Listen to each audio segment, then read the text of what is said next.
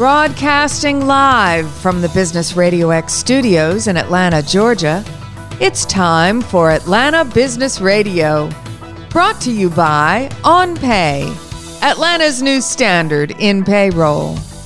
Now, here's your host.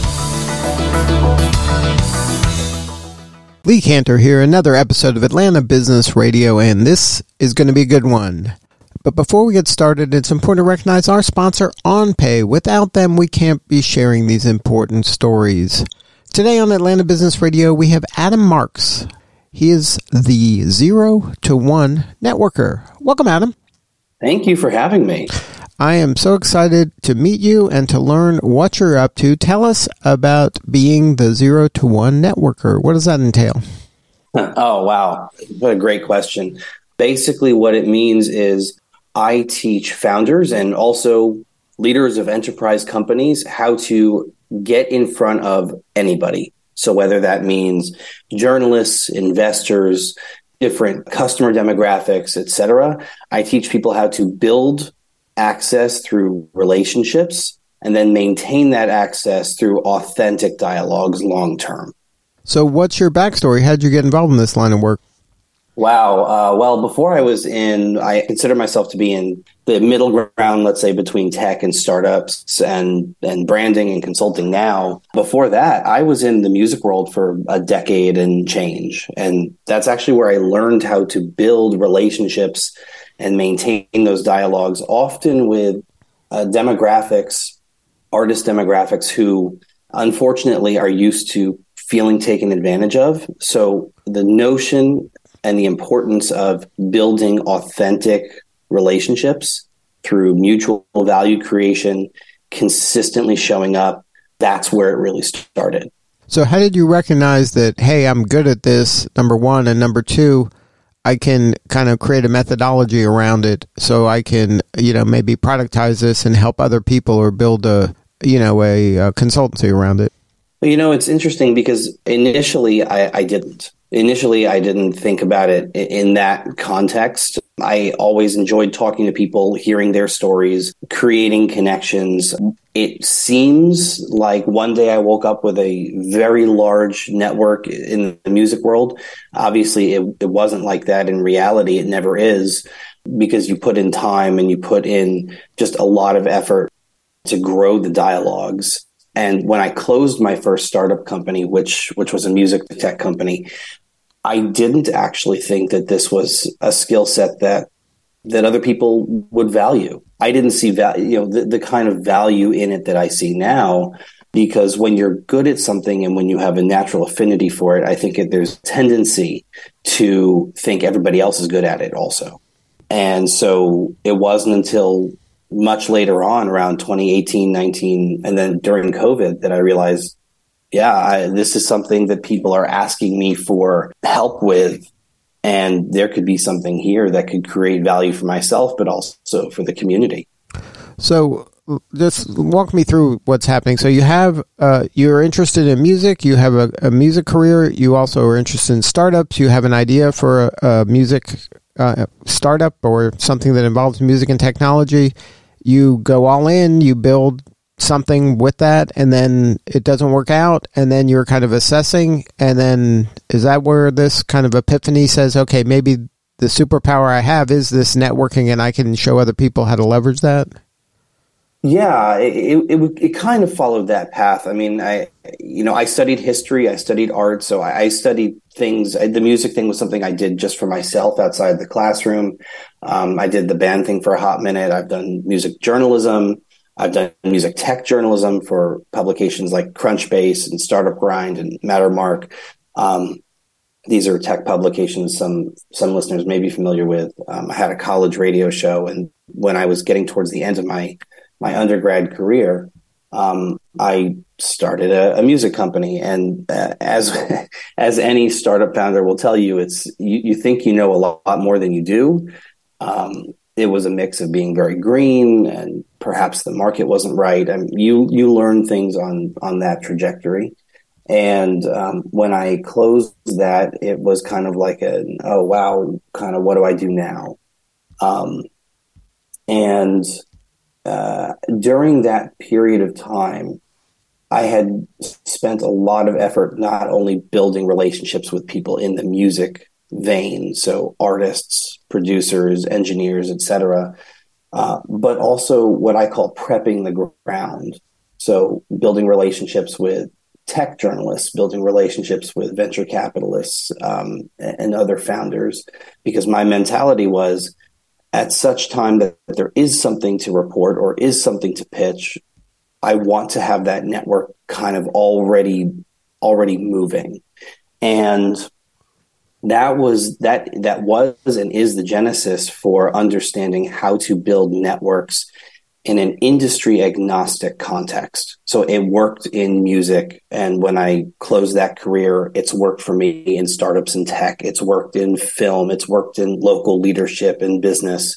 Uh, these are skills that I recognized. And I, I think it started to really crystallize during during COVID because I kind of fell into doing personal branding um, but I don't love like logo design, web design, the way that I love teaching people how to love to build relationships.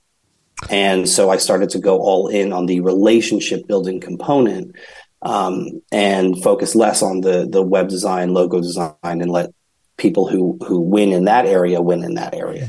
So then, uh, but you were reframing the relationship building to networking. I guess networking is a word that people can understand because this sounds to me a little more layered than networking. Well, I think I think you're correct, and and I I use a lot of words to describe what I think networking should be because I think that the term networking has a lot of connotations and and not all of them are positive. Right. I think for a lot of people the word networking is uh, daunting and salesy and uh, possibly negative in some contexts and um, and sometimes that's true because I think that that we as a society kind of mush networking in with sales and marketing, and sales and marketing are absolutely critical to one's business, but they're fundamentally different skills. Right, but when a lot of people hear the word networking, they look at that as some something along the path to sales and marketing. Like that's just one yeah. of the things you do on, on, your, you know, on your journey through sale, through marketing and sales. So, but to me, what I'm hearing, and this could be off base, uh, obviously, it's relationships are critically important in anybody's life and in, in their career. And if you're mindful and you're strategic, you can create and nurture and develop more relationships with the people who matter most with you if you just go about it in a very mindful manner instead of this the way most people live their life is just randomly and haphazardly they meet people and oh that was great that was oh you know this person like all of a sudden you know it's kind of almost mm-hmm. accidental and it sounds like you're trying to make it more purposeful well the way that i would i would uh, describe it is I look at networking and relationship building the way that somebody would look at working out at the gym. There's a fundamental difference between saying, okay, there's a wedding coming up and I want to lose 50 pounds so I can fit into that tux, uh, which is unrealistic if you to try to do it in a week or two weeks and it's probably not healthy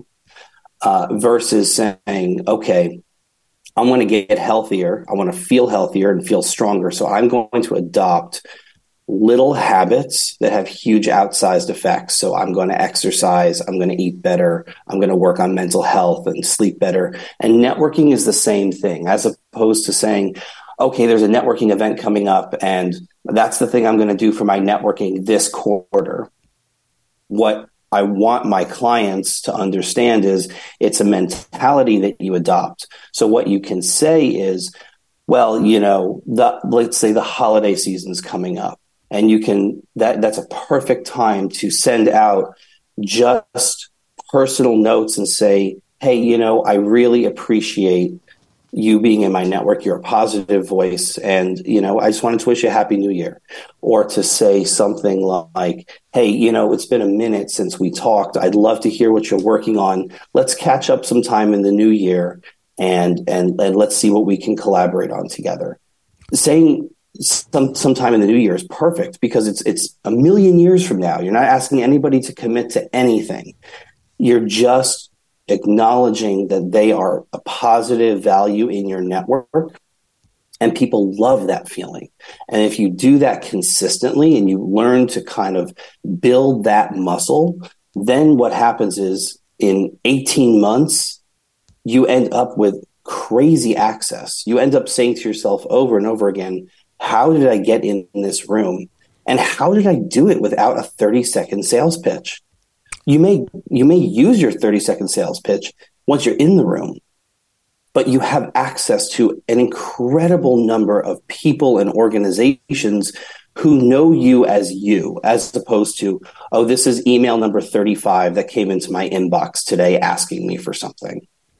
Now, walk me through what an engagement looks like, when, especially if you're dealing with a lot of tech folks. Um, I work in that industry as well. I've met a ton of founders a lot of times this type of um, activity is well outside their comfort zone. They want to be in a room, you know, by themselves or with their team working on their thing, and they don't like to number one even toot their own horn to tell people their thing exists, and number two, you know, to meet strangers in a in a way that feels inauthentic to them. Like like how do you kind of have those first conversations with a prospect in order to get them to have this mindset shift that you're asking for?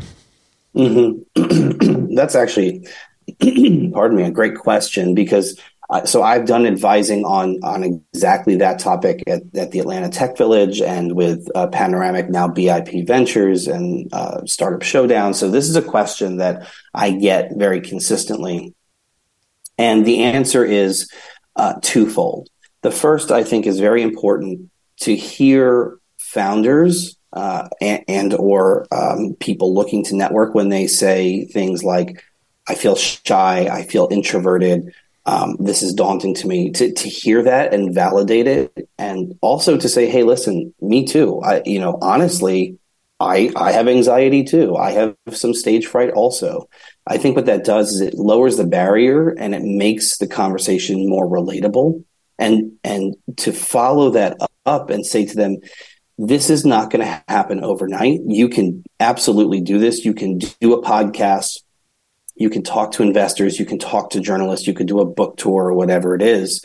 It's just about training that muscle. And to, to go back to that that gym example you don't walk into the gym day one and say i'm going to go lift the heaviest weight here. You work up to it. You have a comfort zone and you kind of push those boundaries little by little. And then the other thing that it's really important to to have them understand, and I, th- I, I see a lot of founders actually really connect to this is if you use a sales business example. So if a founder does, let's say B two B software, that's their company, and they have a deep network in the tech community, tech industry. That's great. It's great to have a deep network. But my very first question is who do you know in construction? Who do you know in music and entertainment? Who do you know in legal or in, in the medical industry? Because if you're selling primarily to people who are already in your silo, so are all of your competitors. And you're all you're all looking at that customer base and that set of investors. If you can get outside your silo, you can start to market and sell to other companies, other industries who may not even be aware that they have a problem you could address. So you open yourself up to lots of other opportunities and lots of other business possibilities. And I, and I see that that is something they connect to because it's, oh, it's a new customer base we could really explore. So when you open their mind to that, is that something they're like, okay, sounds good? Do you then help them kind of craft that plan? You know the action items they have to do in order to penetrate that new uh, channel, or is it something that you know that some other resource helps them with that? Like, where does your um, service begin and end? So the service focuses a lot on uh, talking through and retraining the mindset and showing people examples of what is possible and showing people examples of what they can do to make that possibility their own. And what I what I tell people is so I don't sell access to a network. to my network. And it's very important to underscore why that is. The first reason why it is, pardon me, first reason why that is, is because I don't believe people are commodities to be bought and sold. But it's also really important for somebody who wants to build a network to understand that value is different for different people. So if somebody comes to me and says, Hey, I want to meet somebody in, let's say, sports management, and who do you have in your network who I can get access to? My first response is going to be, well, you know, I, I don't do that, but also I don't know a ton of people in sports management. So there's not going to be that same sort of value because you're looking for something that is inherently a little bit different. And what my job is, what my job is, is to, to take a look at who do you want to get in front of? And it could be people in sports management or investors or uh, journalists and say, how do you gain access to this person or this organization in a way that is going to incentivize them to respond to your email, to pick up your phone call, to start a dialogue with you? Because that creates an enormous amount of value. So, and so a lot of it is just retraining thought processes and coming up with a plan that actually works for you. So I do have you know, I do have material that I pull from and basic structures that I pull from, and then I uh, I, I, tailor it to the particular company or client. So somebody who is a solo founder is going to need something different than somebody who is uh, running a company of six employees versus somebody who's running a company of a hundred employees. And so understanding how to build networks and is critical. And and the the 100 employee company example is also very very important for for people to understand because once you get to that level you have time that diminishes because your time is spent doing other things running your company so it's very critical that people who are running these larger companies, these enterprise businesses, recognize networking is still important. And it's absolutely crucial that you don't just dump it all onto your sales and marketing team. A, because it overloads the sales and marketing team.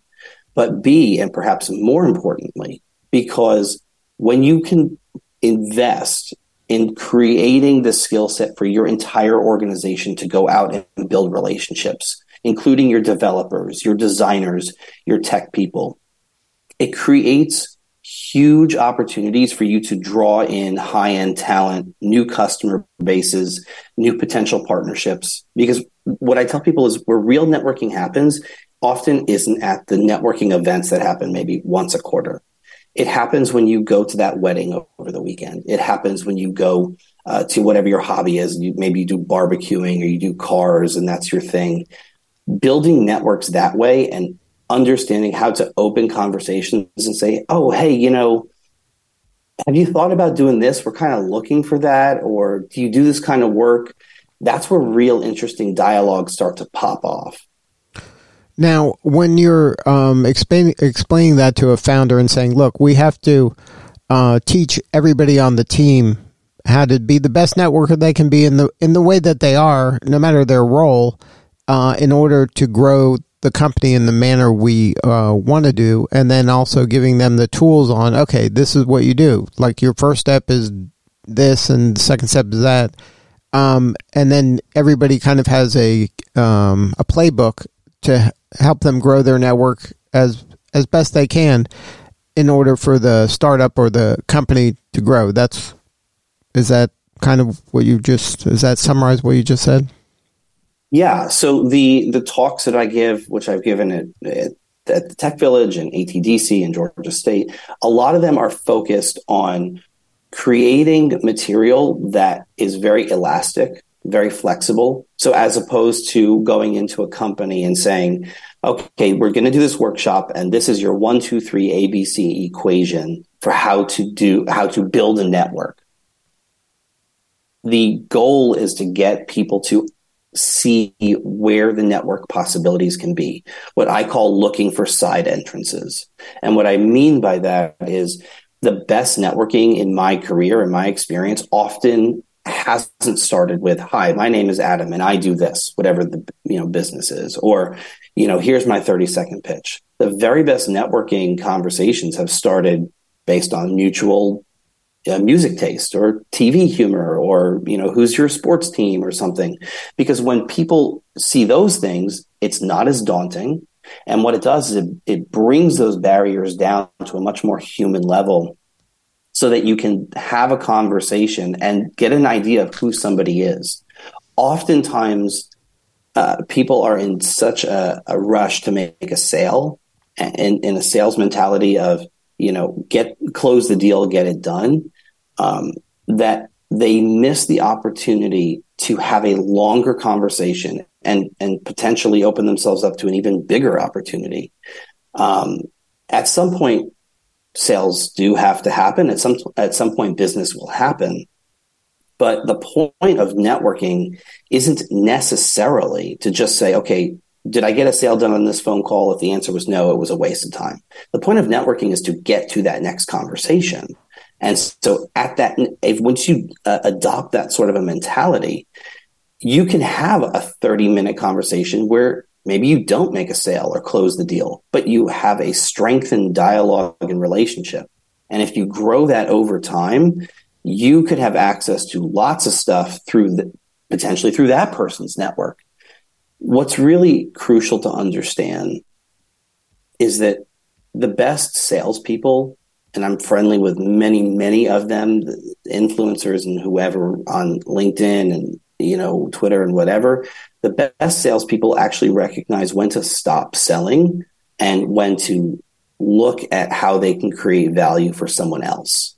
And I think that's a skill that I, I wish we talked more about societally. Yeah, well, I think that a lot of times, and especially in this digital age that we're in, people want to automate and scale things at the 1st mm-hmm. whiff of anything. So they want to just quickly automate and scale, and they kind of eliminate the humanity and mm-hmm. and the you know the authentic.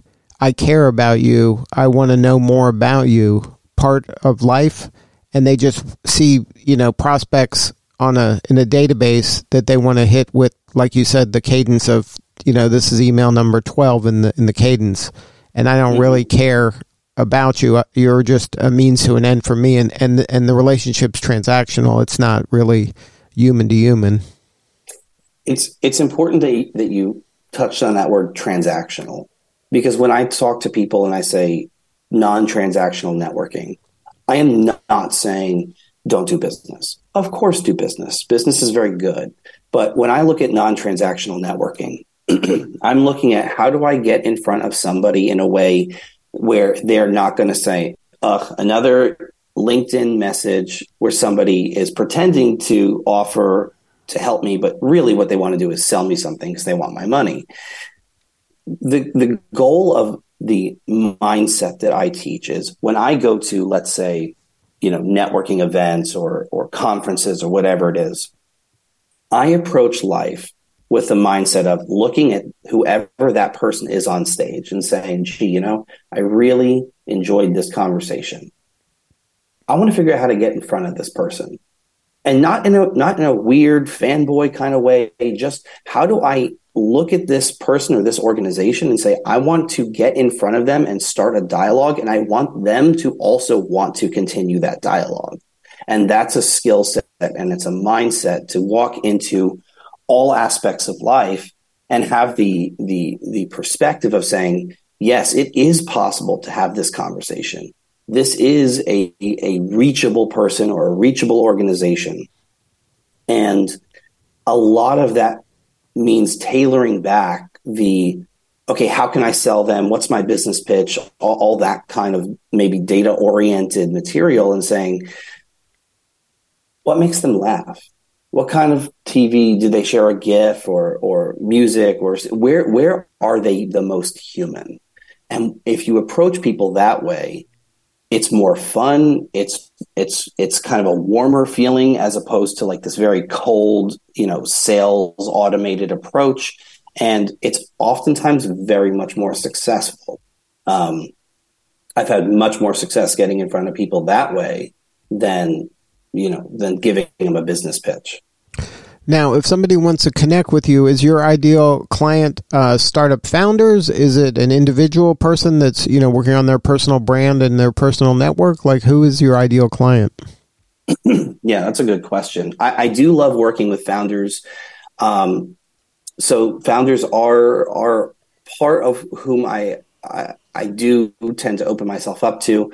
Um, lately, more and more, though, I see a, a significant need for this in larger enterprise businesses, particularly because um, I think that there's um, just a need to to invest in making sure that people in in a large organization understand that this is something they can do.